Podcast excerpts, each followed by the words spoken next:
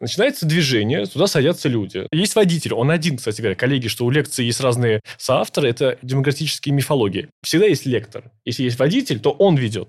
Да. У лекции всегда хороший, есть модератор он все равно модератор, вот как сейчас Алиса. Да? Человек, задающий рамку. Ну, лекции. так вот, там идея в том, что люди, которые едут в маршрутке, я долго не мог понять, как это устроено, они определяют, куда они едут, как они едут и по какому маршруту с помощью постоянного, непрекращающегося, ну, скажем, назовем это диалогом или обсуждением. Привет, это «Большая аудитория» – подкаст о Политехническом музее и его длинной истории. Мы говорим о людях, событиях и открытиях, связанных с главным научно-техническим музеем страны. Я Алиса Иваницкая, научная журналистка, сценаристка Политехнического музея. И с нами сегодня Борис Долгин, руководитель отдела научной экспертизы Политехнического музея. И Андрей Кожанов, директор Центра академического развития студентов Высшей школы экономики, преподаватель социологии. Зачем популяризировать науку? Кому? Зачем кому популяризировать науку? Одна здесь позиция у ученого, другая позиция у научного администратора, третья у просто какого-то активного гражданина, четвертая у научного журналиста, пятая, не знаю, госдеятеля какого-нибудь, который думает о том, как развивать человеческий капитал и так далее. То есть цели популяризации науки и технологий совершенно разные. По идее, у общества в нормальной ситуации есть желание получать внятную экспертизу того, что происходит сейчас в мире для того, чтобы принимать какие-то осмысленные решения и рекомендовать их государству на предмет того, на что тратить деньги в исследованиях, о чем вообще беспокоиться, какие удобства придумывать людям и внедрять их, а на какие, наоборот, не обращать внимания. Опять-таки, у идеального государства есть интерес к качественной экспертизе, к обязательно не монополистической экспертизе на предмет того, что осмысленного происходит и так далее. Есть обычные люди, которым, вообще-то говоря, важно было бы от актуальной болезни не пытаться прикладывать пиявки, не пытаться пить из э, лужи, не пытаться обращаться к гомеопатам, а все-таки заниматься каким-то осмысленным делом. Вот а, вы так, так сразу далее. взяли на гомеопатов напали. Ну, господи, на, на них грех не напасть. Как всегда, после Бориса хочется сказать «да», и добавить что-нибудь. Я добавлю, что научная коммуникация, популяризация – это показать науку и передать научные знания немножко по-другому. Показать науку – это скорее вот логики Бориса нужно больше ученым, потому что им надо объяснить обществу в современной системе контракта социальных отношений, социального договора, что наука – социальный институт ответственный, поскольку он существует за счет общества во многом, что наука не опасна, полезно и вообще, кстати говоря, прекрасно с точки зрения пополнения своих рядов из числа лучших, а не тех, кого не взяли на бизнес-направление в университет. А с другой стороны, а, передать научные знания больше, наверное, нужно обществу и науке как части общества, и людям, принимающим решения. То есть я практически повторяю то, что сказал Борис, но популяризация – это не то, что мы сейчас с вами в подкасте придумываем, нам она досталась, досталась как готовая проекта просвещения, проекта 17 века. И, в общем-то, строго говоря, мы ее никогда не выбирали. Ну, не совсем, не совсем. Конечно, мы всегда выбираем, в каком смысле популяризации мы занимаемся мы начинаем транслировать какие-нибудь забавные фактики и думать, что этим чем-нибудь кому-нибудь помогаем. Ну, помогаем, да, завязать какие-нибудь смолтоки, в которых будет рассказано, о, я тут такое прочитал. Это одна история. Популяризировать некоторую научную картину мира с тем, чтобы ну, примерно люди понимали вообще-то, в чем они живут из того, как наука на это смотрит. Другая история. Популяризировать научные методы взгляда на вещи, популяризировать вообще некоторую осознанность подхода к информации, умение работать с информацией, попытка как-то фильтровать эту информацию.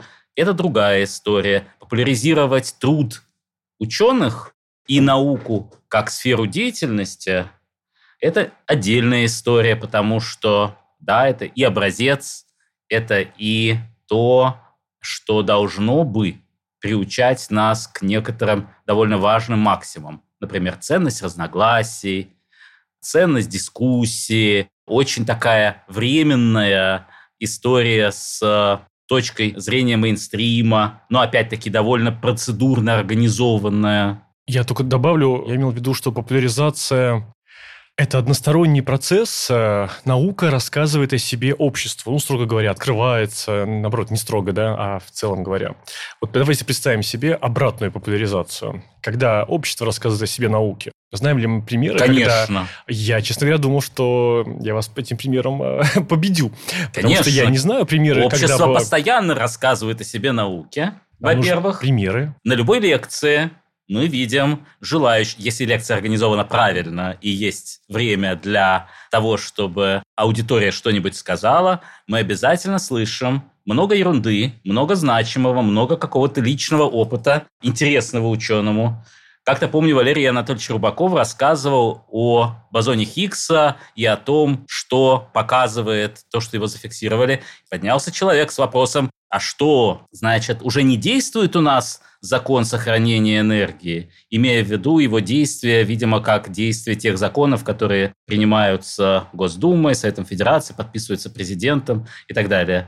И да, это, конечно, была очень важная обратная связь. И, конечно же, ученым, я даже не беру социально-гуманитарные знания, где ученому по профессии надо бы понимать, как устроено нечто в социуме.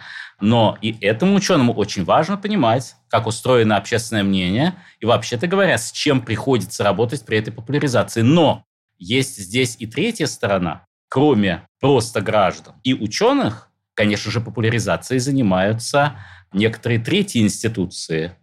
Медиа с популяризационным акцентом, культурные институции, как то музеи, они могут быть площадками, а могут быть субъектами популяризации, библиотеки. Это не наука, не в том смысле, что в музее нет науки, а в том смысле, что в этом аспекте музей выступает не как научное учреждение, а как популяризационная площадка, как субъект популяризации. Поэтому нет, не только наука или там инженерия или еще что-то себя популяризирует, но есть много игроков. Когда создавался музей, он создавался с желанием просвещать публику, рассказывать ей об актуальной на тот момент науке и привлекать людей к научно-техническому прогрессу. Вот сейчас можно ли как-то классифицировать современную популяризацию? Какие у нее цели? Какой у нас сейчас ландшафт? Угу. Ну и тогда, кстати, оно было чуть сложнее в том смысле, что это не только публику, которая не имеет вообще никакого отношения к делу, но и публику, как сейчас сказали бы, из соседней лаборатории. То есть рассказать о каких-то новых научных открытиях для представителя другой дисциплины, это важно. Из этого может когда-нибудь последовать какая-то осмысленная коллаборация.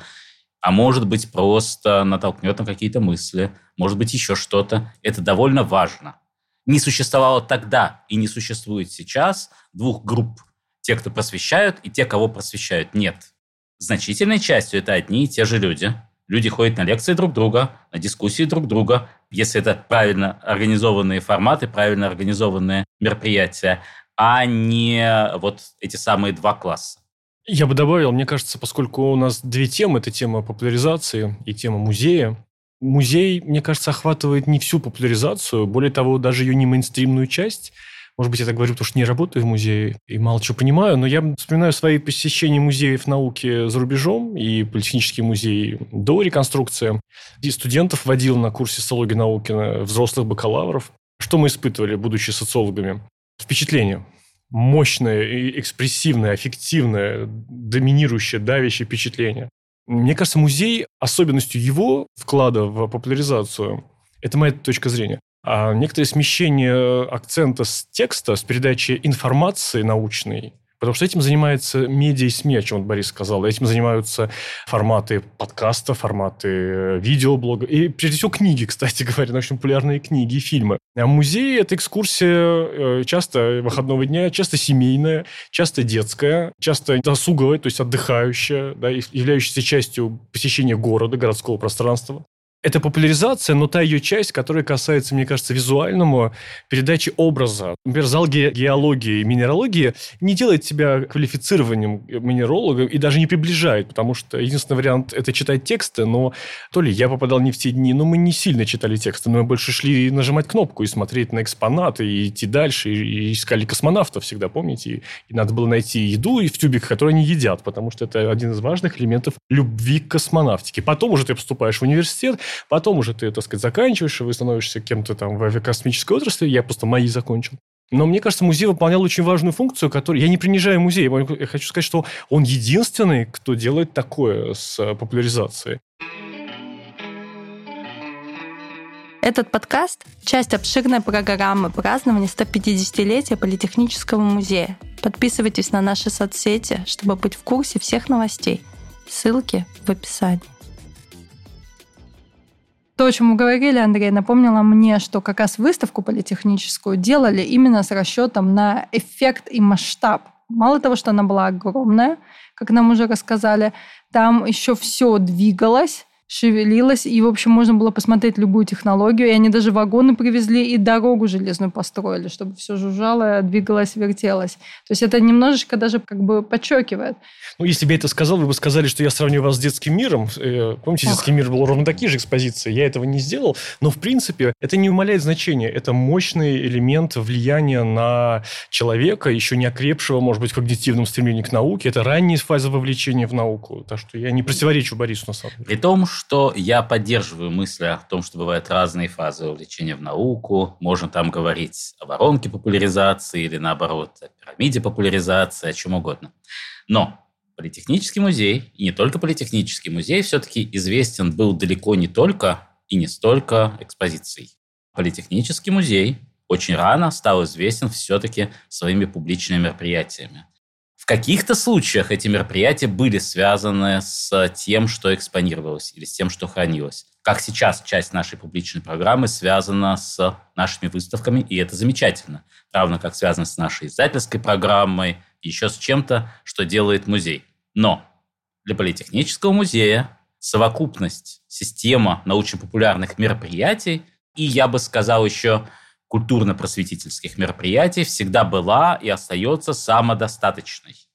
Да, действительно, опыт, который может дать музей, опыт визуальный, опыт какой еще угодно, он может быть позитивной стороной музея. Позитивная сторона музея – возможность интеграции этого опыта с другими форматами. Но из этого не следует какая-то неполноценность музея, не присутствие музея во всех остальных форматах.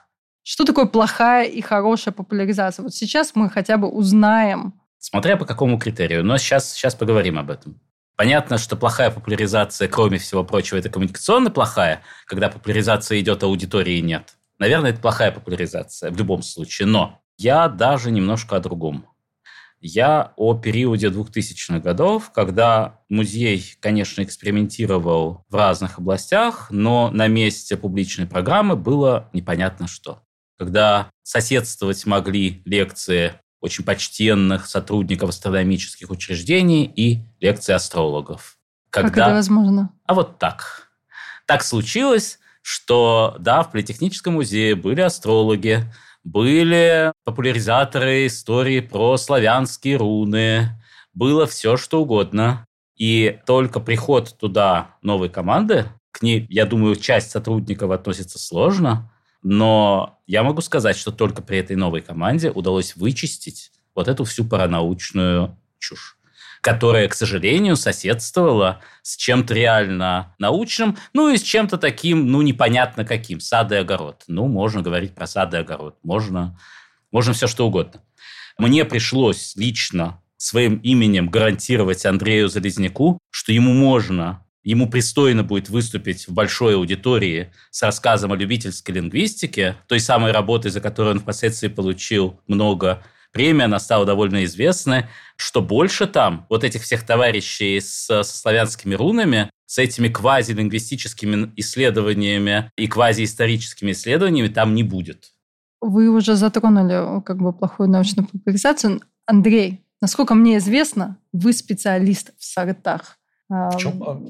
А, в сортах науки, антинауки, паранауки, Знаете, такой философ э, Джон Пасмар писал, э, что социология долгие годы была помойной ямой философии науки. То есть то, что наука сама, физика, химия, лингвистика объясняли, это была наука, а то, что она не могла объяснить, там, где были искажения, разного рода искажения, да, там, психологические, психические, политические, религиозные, это давало социологии, мы это объясняли. Поэтому, наверное, я могу сказать, что когда человек начинает говорить про паранауку, проявляется э, очень лучшее понимание, что он имел в виду под научной коммуникацией и популяризацией, чем если бы он давал определение. Есть два отношения к паранауке. Вот сейчас отношение Бориса, если можно, я назову сциентистским отношением, да, а не путать с сcientологическим.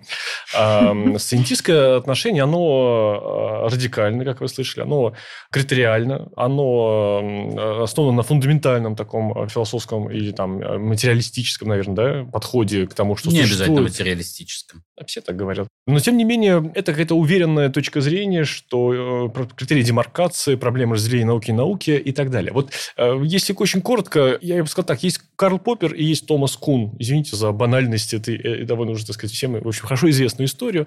Но если вы любите э, Поппера... Нужно, по, нужно пояснить. Да, значит, э, я не буду больше в эти выходить вопросы. Это кандидатский минимум по, по философии для тех, кто поступал в аспирантуру. Я могу сказать так, что, с одной стороны, существует определенная четкая разница между наукой и не наукой. С другой стороны, Границы вот... могут смещаться.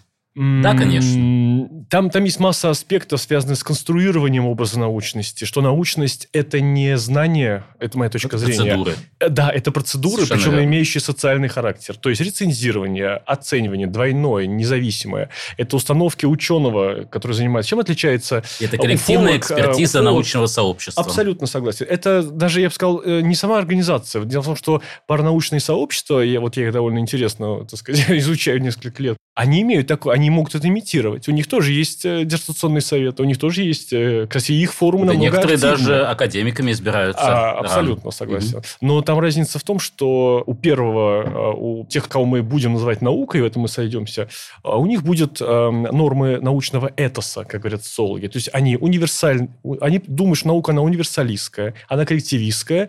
И главное, что у них есть принцип организованного скептицизма. Это ситуация, когда ты должен критиковать других, себя и не обижаться на других за это. То есть некоторая ролевая игра, которая освобождает тебя от аффективного некоторого сдерживающего нас в обычной жизни критики. Мы же не будем на улице подходить к человеку, который пьет, э, не знаю, бат или там ставит пиявку из ваших ранних примеров, обличать его на месте. Если мы так сделаем, мы будем, скорее всего, ну, неадекватны с точки зрения социальной логики. Человек имеет право делать все, что он хочет на улице с пиявкой, если это его пиявка. С другой стороны, мы радеем за то, чтобы научное знание оставалось научным. И в этом смысле тут э, логические критерии всегда очень проводятся, как сказать, они не едины, не универсальны, очень контекстуально зависимы. Есть же понятие еще квазинаука. Квазинаука – это когда э, научное сообщество заблуждается в массе своей. Это довольно редкие периоды в, истории науки, скажем, Лысенковская, да, ситуация в Лысенковской биологии, когда генетика считалась лженаукой. Но оно все-таки считалось не научным сообществом, скажем. Часто оно считалось административным аппаратом, научного, который был придан научному сообществу. Да, там была сложная история, опять же, возвращающая нас к метафоре помойной яме, о том, что там было вмешательство классовых и там, так сказать, э, идеологических интересов. дело даже не только в этом. Дело в принципах государственной организации науки. Государство почти всегда будет ошибаться с точки зрения научности и научности. Это не его государственная экспертиза. Именно поэтому важно, чтобы государство не брало на себя функции. Хорошо. Да, но я хочу сказать, что музей в этом смысле, он занимает, мне кажется, по умолчанию, по определению все-таки какую-то роль посредника между государством и школьной экскурсией. Я не буду приводить пример Нет, конкретный. В смысле, в смысле? Что, что, а, Есть что школьная экскурсия, которая, скажем, в Москве, где рассказывают, что американцев не было на Луне. Это называется музей космонавтики. Не тот самый. Это малоизвестный, он маленький, в одной школе. Более скажу, то, где у меня ребенок учится. Я не очень понял, э, как бы, какой, ну, какой статус это этого дальше вопрос.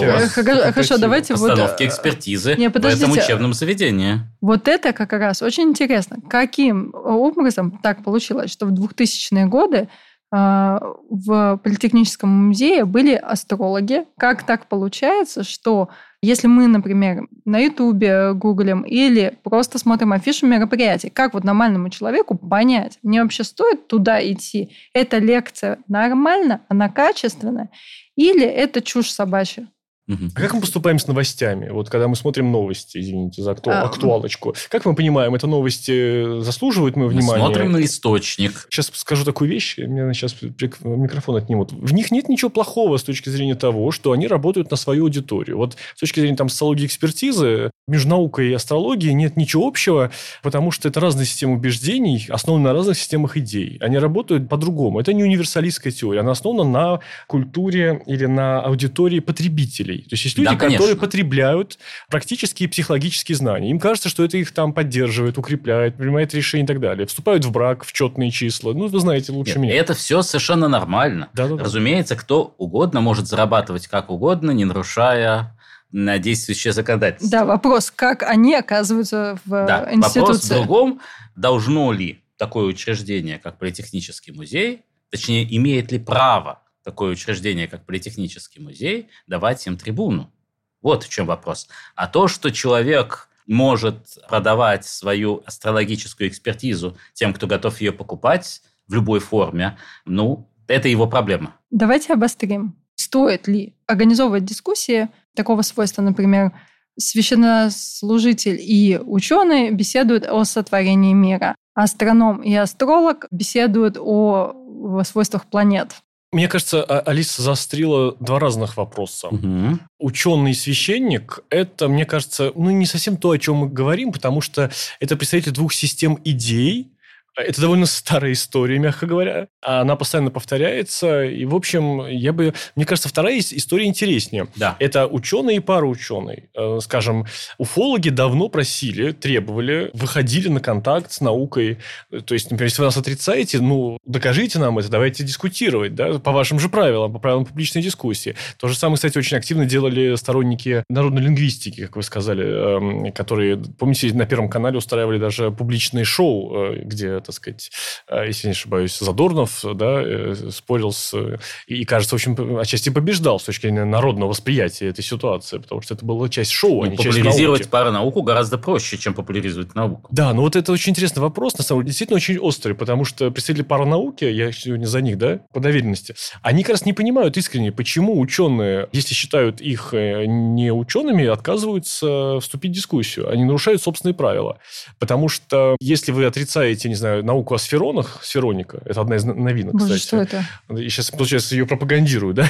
Забудьте об этом. Обычную соционику возьмите, без проблем. Она же претендует на статус э, психологии. Вообще парапсихология – одна из самых острых тем в этой области. Если отвечать э, с точки зрения с логических исследований науки, ученым это запрещено делать. Вот если очень коротко. Есть табу на это. То есть запрещено, потому что тем самым ты наносишь их на карту. Сама дискуссия, сама, сама критика, рецензия, приглашение и так далее, это даже не вопрос репутации. Это некоторые базовые табу, ну, может быть, табу звучит иррационально. Еще один пример приду. Вот, например, социологи изучают э, разные отношения, корреляции в социальной сфере. Я спрашиваю бакалавров. У вас есть анкетные данные вот людей. И вы знаете, что, э, например, э, там, мужчины и женщины, скажем, имеют разные предпочтения в покупке, не знаю, мобильных телефонов, например, или цвет машины. Вы знаете день рождения этих респондентов. Вы можете простой операцией в Excel перевести дни рождения в знаки зодиака. Вы не хотите проверить гипотезу? Можно ли сказать, что тельцы и козероги склонны к больше к, к машинам там каким сейчас машин бывают из оставшихся, BMW, там, так сказать, а вот и так далее. Сама себе задача осмысленная. Почему бы нет? Но все, что могу сказать, нет, так нельзя делать. Я бы сказал, что это не совсем верно. Приведу примеры. Я, когда еще был студентом, присутствовал на выступлении в шестой аудитории историко-архивного института академика Фоменко. Не помню, был ли он тогда уже академиком, но излагал свою позицию он тогда отчетливо. Там присутствовали как студенты, так и преподаватели. Естественно, ему задавали много вопросов, высказывали возражения. Значительную часть возражений он просто не очень понимал, что довольно естественно. Он не умеет мыслить как историк.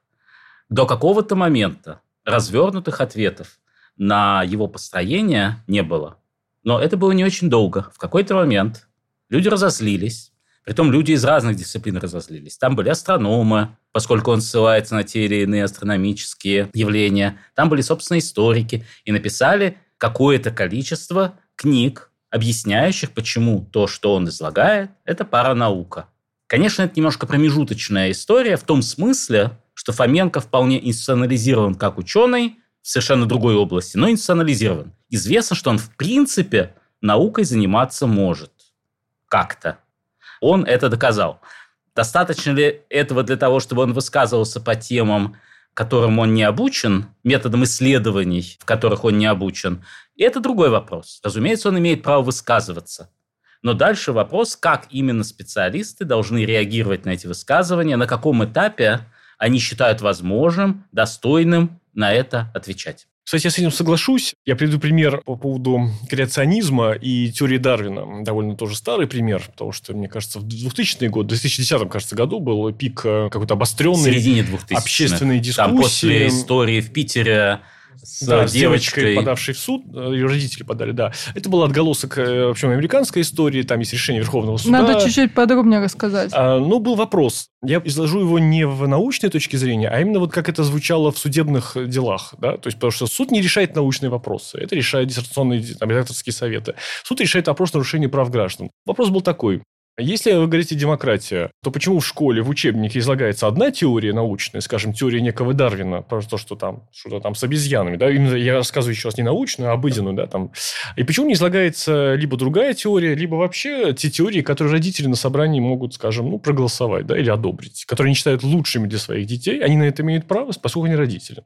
Кто сказал, да, что авторы учебников э, и так далее не в заговоре они находятся, так сказать, с компаниями, там, прода- продающими что-нибудь такое по поводу плоской земли. Да, есть там шутка, что плоскоземельщиков поддерживают продавцы глобусов. Это целая индустрия продажи глобусов, которая, значит, спонсирует учителей географии. Это шутка была. Тем не менее, значит, биологи на этот, в этот момент, это очень, кстати, полезная дискуссия, которую сейчас ведем, потому что она позволяет ученым несколько заострить и обнаружить рефлексивно вот эти вот вещи, которых они в э, надежной ситуации науки не думали ранее. Это некоторый вызов от общества, попытка к диалогу, может быть, такого конфронтационному, который заставляет отвечать на него. Кстати говоря, решение суда было в пользу права. Там была вклейка в учебник, что представлена в этом учебнике теория не является там единственной там, и так далее, и возможны другие точки зрения. Там было решение суда такое не в пользу биологии, если я правильно помню историю. И проблема и драматизм этой ситуации, возвращаясь к э, этому публичной дискуссии, скажем, да, между астрологом и астрономом, в том, что борются две вещи. Демократия, то есть о чем вот сейчас сказал Борис, право человека, в том числе и Фоменко, высказываться и иметь поклонников, последователей, людей, которые тоже будут высказываться, и тем фактом, что истина не демократична. Мне очень нравится выражение, что истина не демократична, научная истина не демократична. Вот. Кстати говоря, есть истина демократичная, скажем, социальная истина, да, по поводу там равенства или справедливости. А научная истина не тоже демократична. есть свои проблемы с демократичностью. И это заложенная проблема, это заложенное противостояние. Я бы сказал, что это некоторая мина или бомба, да, которую мы тоже наследовали вместе с проектом просвещения, при котором Институт науки основан на недемократической истине в демократическом институте, обществе. За все время дискуссии мы поговорили о таких кейсах, когда есть абсолютно разные системы идей. Потом мы говорили о людях, у которых как будто бы просто есть научные и ненаучные, там паранаучные, квазинаучные методы. А теперь мы даже сузились до момента, когда ученые начинают заниматься немножечко не своей дисциплиной. Как понять, где граница экспертности? Это очень хороший вопрос. Понятно, что экспертиза, как и наука, это социальный институт.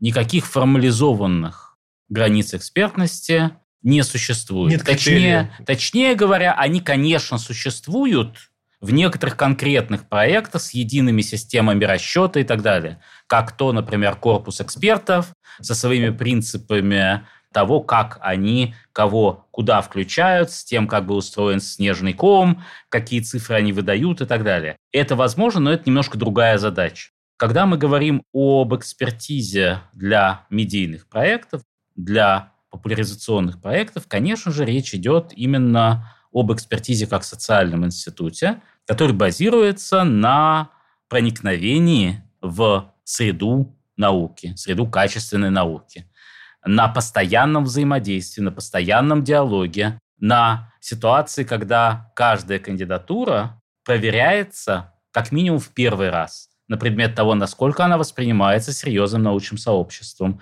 На самом деле не только один раз, потому что бывают люди, которые, ну, как это видно и на примере Фоменко, которые там, на какой-то момент могут быть отнесены к собственной науке, на какой-то в меньшей степени, или, точнее, в случае Фоменко и не только его, имеют зоны своей реальной компетенции и зоны декларируемой компетенции.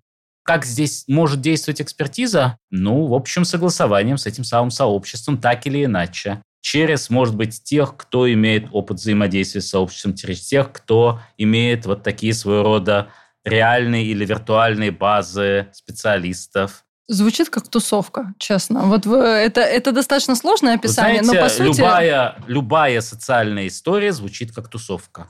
Нет, Никак ну, иначе это, она звучать не может. Это общество высокой моральной плотности. И от его здоровья, от морального здоровья этой научной тусовки зависит результативность той экспертизы, которую говорит Борис. Поэтому не все науки одинаково морально здоровы. И, может быть, появление указанного выше академика больше говорит о нездоровье или ослаблении иммунитета той области, в которой он вдруг взял и пришел, чтобы ее помочь и усилить своими, своими методами. Нет. Такой довольно часто бывает социология. Не, там не, приходят не, не, чужаки и говорят, сейчас мы, тут, сейчас мы все сделаем. У вас просто, у вас гусель в голове, вы ничего не понимаете. Вот есть такая программа, она сейчас обсчитает и скажет вам. Есть действительно разная степень плотности научного сообщества, и эта проблема есть. Я даже соглашусь попроще, попроще. с тем, что в социологии она менее очевидна. Но появление Фоменко, я думаю, ничего не говорит об истории как о научной дисциплине, но отчасти говорит о публичном бытовании истории в тот момент, в который он появился, но и отчасти в те периоды, когда дальше успешно продолжал продаваться продолжая ответ Бориса, все равно есть вероятность ошибки. В любом случае у нас всегда есть вероятность да. ошибки, что мы примем за ученого.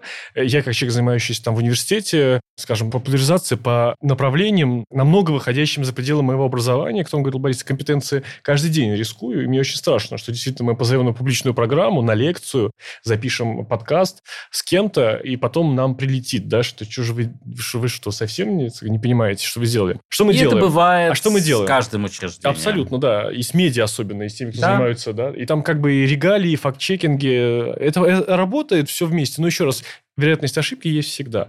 И Вопрос вот... в том, чтобы, а, снизить, б, максимально конструктивно отреагировать на замечания. Вот вы говорите, что боитесь каждый день налажать э, и пригласить кого-то не того, и что вероятность ошибки исключить трудно. Но что делать с ожиданием аудитории? Дело в том, что я делаю публичную программу в Политехническом музее и регулярно читаю обратную связь. И, конечно, значительная часть нашей аудитории они хорошо знакомы с критическим методом и научным способом познания. Они сами занимаются наукой часто и не требуют какого-то точного знания и исключения неопределенности. Но есть всегда определенная категория людей, которые приходят за ответами и требуют определенности научного знания. Воспитывать. Мне кажется, голова аудитории в этом смысле, в смысле научного образа, это вот то, что сейчас принято называть культурой селебрити с науки. Ну, представьте себе, что у вас будет э, корпоратив, каких артистов вы позовете петь. Это примерно то же самое. Вы хотите классическую музыку или что-то, что вы считаете там паранаукой, да? ну, там, плохая музыка, допустим. Она, это же вкус. Это вкус к, или мода на потребление этой символической культуры. И мне кажется, это формируется определенным научно-коммуникационным воздействием. Да, тот которое факт, что, осуществляется как факт, раз способом отбора. Ну, э, как сказать, нет, ну, отбор уже вторичен, мне кажется. Ведь нет, ты должен конечно сначала... нет. Нет, смотрите, а мне кажется, вот Андрей сейчас правильно ну, какую-то вещь нащупал, да, то есть, э, когда мы говорим о определенном моде, хайпе, по-моему, сейчас Сайнстер это называлось, да, то есть, если ты... Ну, Максутов, усл... да, пытается называть а, Сайнстерами. Ну, окей. Нам если... нравится, мы подхватываем. Да, окей, да, если условно ты там, не знаю, живешь в Москве, в Москве бесконечное количество возможностей для досуга. И в твоем как бы расписании, календаре горожанина, да, может быть, там сегодня на лекцию в Политехнический музей пошел, завтра в караоке, послезавтра в бар, э, потом на кинопоказ.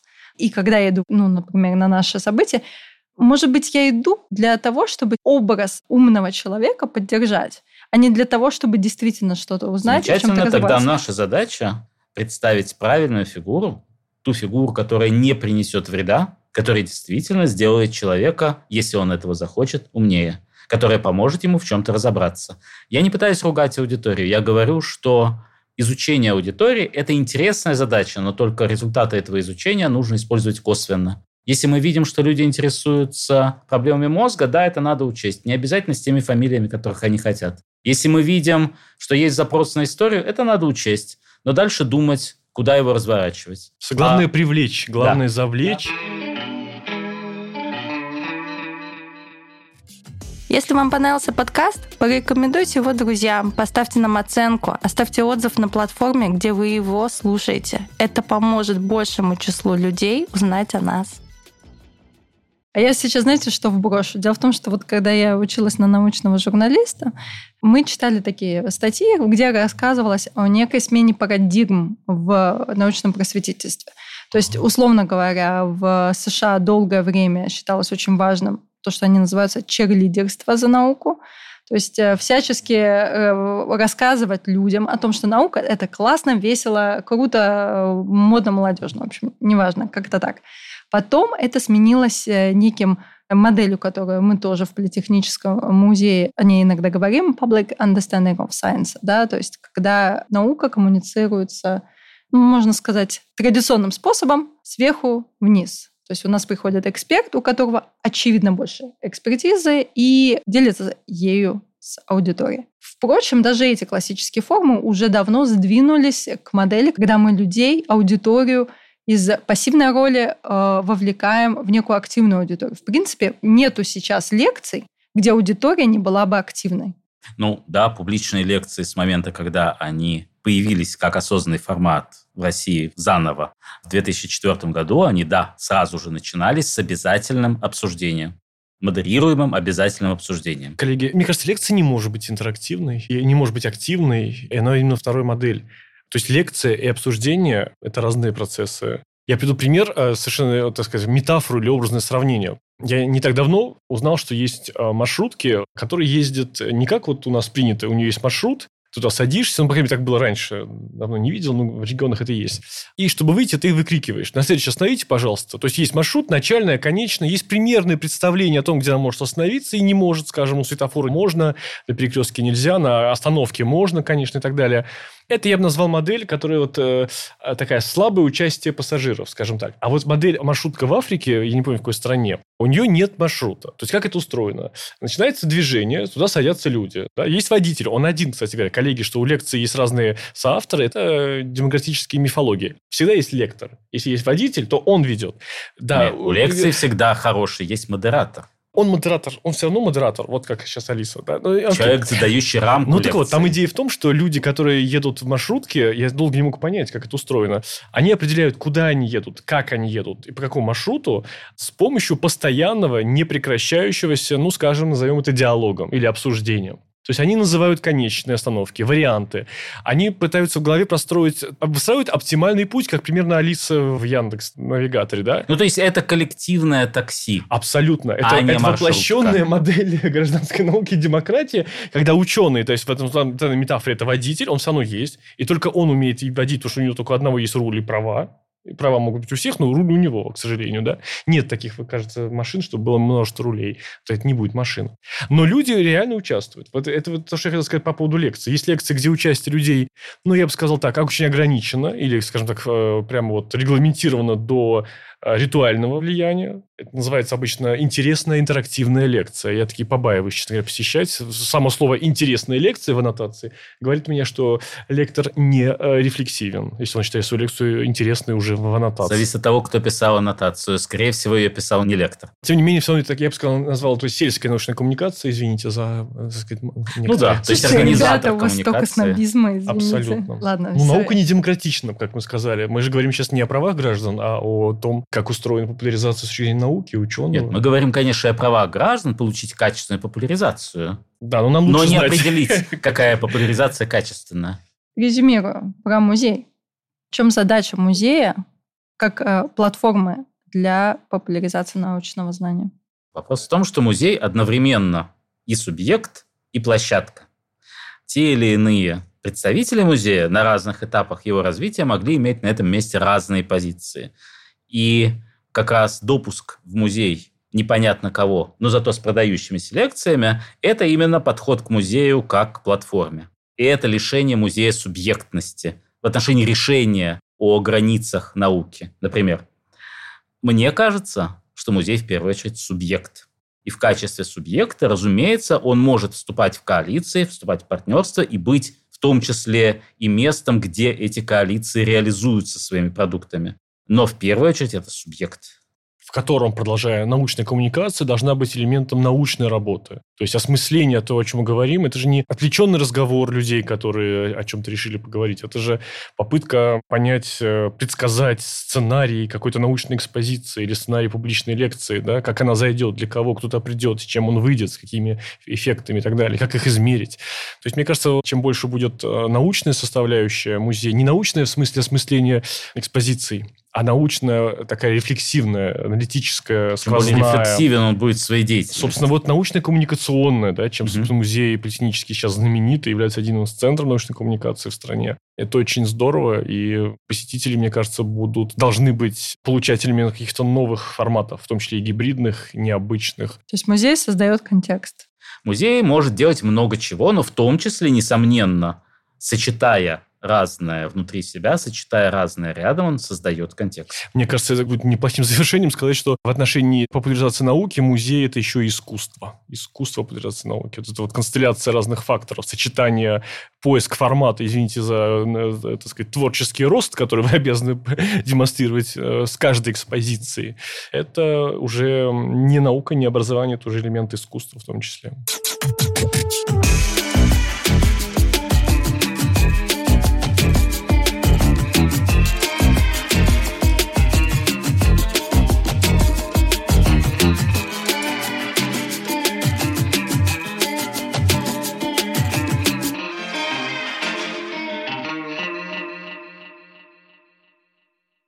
Следующем эпизоде.